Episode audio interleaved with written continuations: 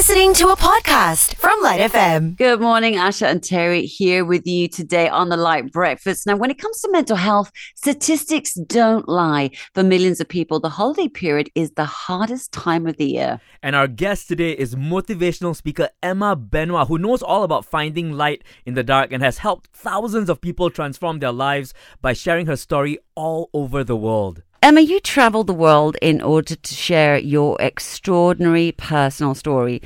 Can you recall the exact moment you made the decision to share it and why? I believe that I was just getting home from the hospital after I made the decision to go public with what had happened. I decided to start sharing my story by blogging and I decided to turn my blogs into a digital online platform. So I developed a website and in doing so, I really found that sharing my story through journaling was a really authentic way for me to really express what I had gone through mentally and emotionally. And I really felt kind of called in a way hmm. to use this experience and help others recognize some of the signs that were very evident in my story, but unfortunately, the people in my circle weren't aware that those were the signs and symptoms to be looking for. And so I feel that I really decided to utilize what I had gone through and share that mm-hmm. um, approximately after I came home from the hospital. Okay. Do you remember actually making the decision to mm. share it in the first place?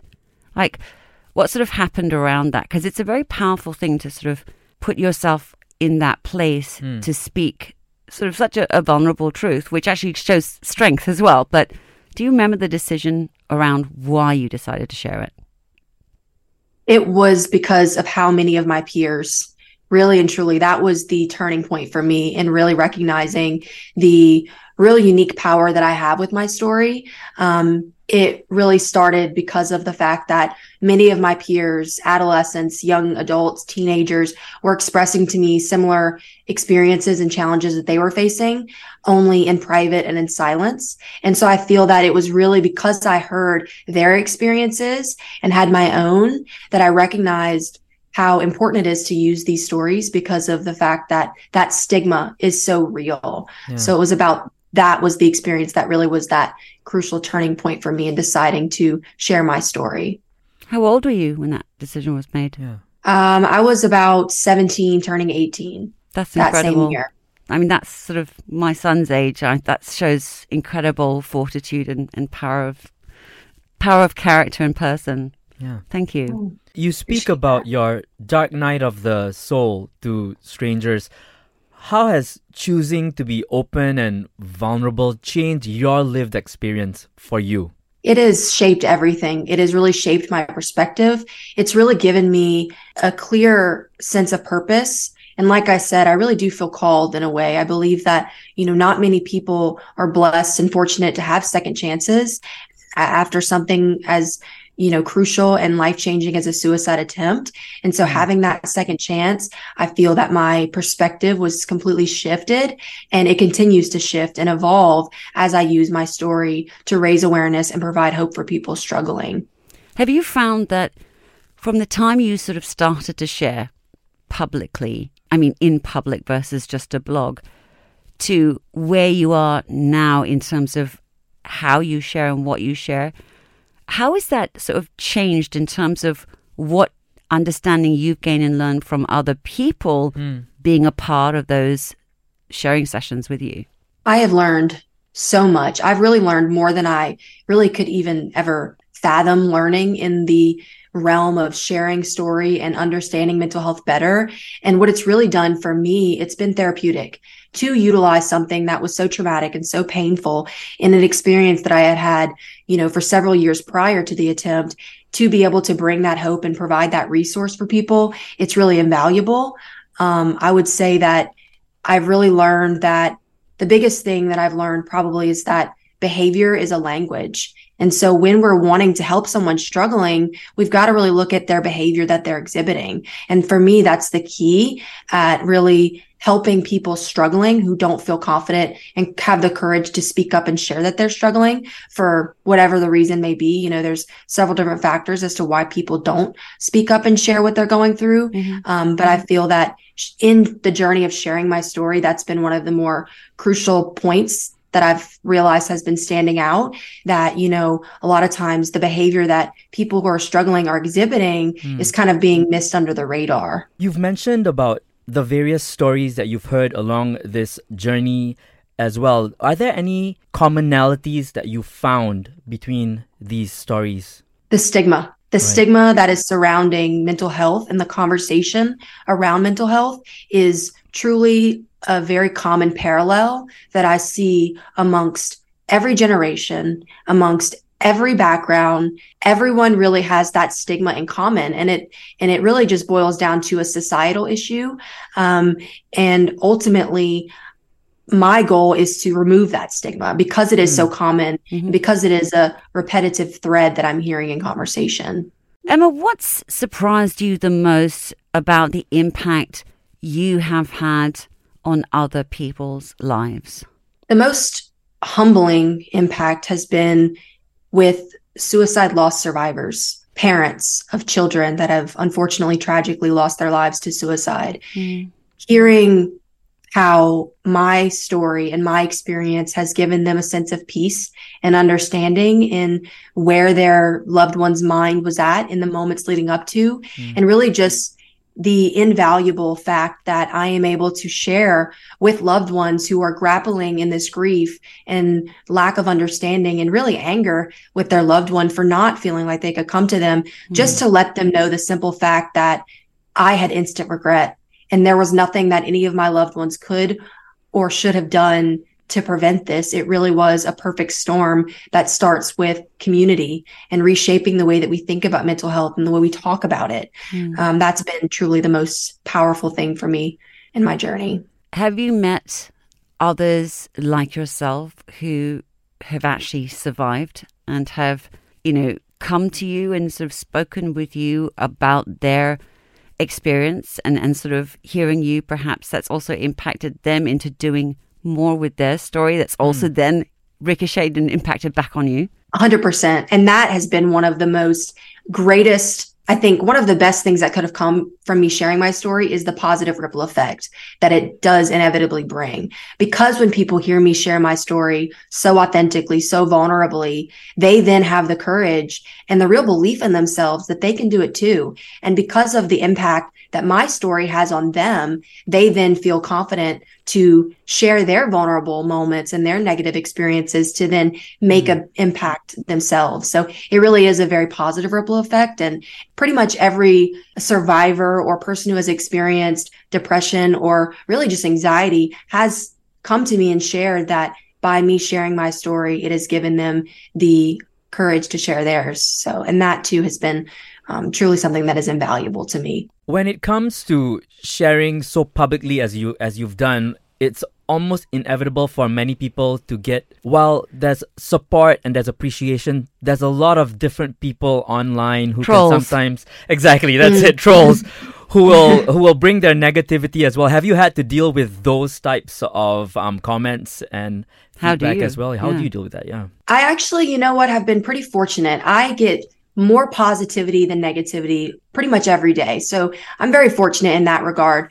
Of course, there are still, you know, the few apples that aren't so kind, Yeah. but I really take any kind of negative feedback or criticism um, and kind of review it from an outsider's perspective. And I try to view the perspective or the comment that is coming my way as that's where they are, you know, and I really kind of feel like the negative feedback that I've received has been merely because of a lack of education and understanding. Truly. I think that, Mm. you know, for a lot of people, they're kind of ignorant in a lot of ways when it comes to what depression really is like Mm. for those struggling. So I feel that when those negative comments come my way, I just kind of respond to it the way that I would want to be responded to if I was in their shoes. Mm. And I just always lead with grace and understanding. Wow, I'm just just blown away right now. Yeah, you're not everyone would be able to be in this position of yours and and deal with it with the grace that you've been dealing with it. Yeah. People who are struggling with depression and feeling suicidal don't believe that it's possible to feel differently, right? Which leaves little room for hope. What do you say to them? Because it's so hard to believe as anything past this massive cloud of state of being. I would say, first and foremost, I know what it's like. I've been you, I've been in your shoes. I don't know circumstantially, mentally, or emotionally what you're experiencing or going through. But the one thing that I believe can really help you is reminding yourself and acknowledging that the only constant in life is change. Mm-hmm. So it may feel like you are stuck in this dark place. It really may feel like there are no solutions to your problems, but I want you to know that your brain is lying to you mm. and you are not your negative thoughts. You don't have to attach what you're going through as you're a part of your identity. And the only constant in life is change.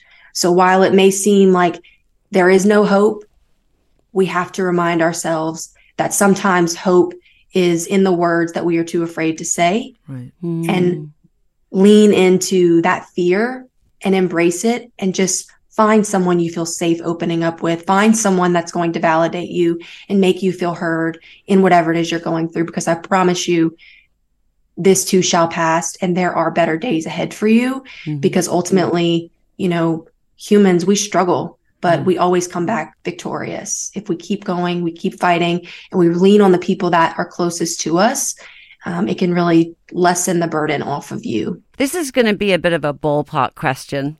And obviously, there are lots of resources out there that can really make a difference if you, A, go look for them, B, mm. if someone happens to share one with you. But if someone were to ask you, say, hey, Emma, could you recommend a website, a resource, a blog, a page, besides yours, of course, that I could share to help somebody that isn't a trite, you know, if you're feeling depressed or hmm. suicidal, mm. ring this number because that can feel very like, I don't know, cold almost and, mm. and sort of you disassociate from that as a person. What would you say in mm. terms of resources? Where, where would you send people to the top three? Well, first, I would say uniquely, whatever you're going through, try to find people that are going through similar things. I know that there's a myth out there that if we talk about our struggles, we talk about suicide specifically, that it's going to plant the idea in someone's head. Mm-hmm. That's not the case at all. What I found to be very powerful for people going through things is joining support groups, whether that be virtual support groups, in person support groups, or really just opening up that dialogue with your coworker or a peer or even maybe a stranger that you see every Sunday, you know, going to your yoga class, right? Mm-hmm. So finding someone you feel that you can meet with that is unbiased, that's not super close to you, because sometimes going to someone that's super close to you is difficult because there's that connection and that relationship. So I would encourage find your support people, find your people. And then furthermore, books are, from my experience, one of the best resources. I'm a big proponent for self help books. Mm-hmm. Um, Brene Brown is an incredible, incredible mm, is, yeah. um, author and speaker. Mm-hmm. I'm a very big advocate for Brene Brown, as well as um, Dr. Stacey Freedenthal. She wrote a book called Loving Someone with Suicidal Thoughts. And it kind of serves both purposes for someone with suicidal thoughts as well as someone supporting someone who's struggling. Mm-hmm. Um, and it just reading that type of material, really educating yourself on ways to help yourself and others can only better equip you to navigate life's challenges. So I would just say, do some research, find supports near you, and um, don't be afraid to look into literature because that is kind of how I got my start. Like mm. I said, I started journaling, but I started reading first. So mm. um, really just look into that literature that exists out there um, because really education is the first step to destigmatization. Just a woman to woman question. You know, when you become an advocate and an activist for something, it sometimes becomes all of you when that isn't all of you. That is just something you do, that is something you action upon. But you, Emma, as a woman, have a life, have have goals, dreams, aspirations, and things going on there. So just woman to woman, like how do you manage the weight and importance of both big sort of parts of, of you? That is my greatest struggle as of late. And I'm I've gone through the ebbs and flows of it really and it's a constant reminder to remain balanced in, you know, advocacy and work life versus personal life and taking care of me. I often have to remind myself of the things that I preach, right? Practice what you preach. Yeah. I have to tell myself you tell everyone you can't pour from an empty cup. So you've got to go fill your cup. And sometimes being a giver and being so devoted and to people and serving others, it can be difficult to remind yourself to serve yourself. Mhm. Um, but that's why I equip myself with a really amazing support system Mm. because they hold me accountable. And one of the highest forms of self love is discipline. So I remind myself that I have to be disciplined with the things that I need to do for myself, um, as opposed to sitting on the couch for all hours of the afternoon because I've had a week of extreme emotional turmoil with you know sharing my story and Mhm. helping others. It's it's exhausting emotionally and mentally. And sometimes i do veg out and that's why my support will come and say we got to get up. We got to what do you want to let's go get some coffee. You want to go for a walk? Like you want to go you know to the bookstore? I love the bookstore. It's my like sanctuary. You know so little things like that Mhm. um, i have to remind myself to do um, because you're right I, I i am a person outside of this. Mm. My big thing that I'm walking away and telling my 60 year old kid who struggles a lot with his mental health, he's better now, is the highest form of self love is discipline. Thank you, Emma. Thank you so much. Incredible. you just blow my mind. Thank oh, you. Thank you both so much. I appreciate the opportunity. You are phenomenal at what you do, by the way. The way you pose questions and how eloquently you ask them. I I'm really pleased with meeting you guys today. I really appreciate it. You've been listening to a Lite FM podcast on SYOK. That's S Y O K.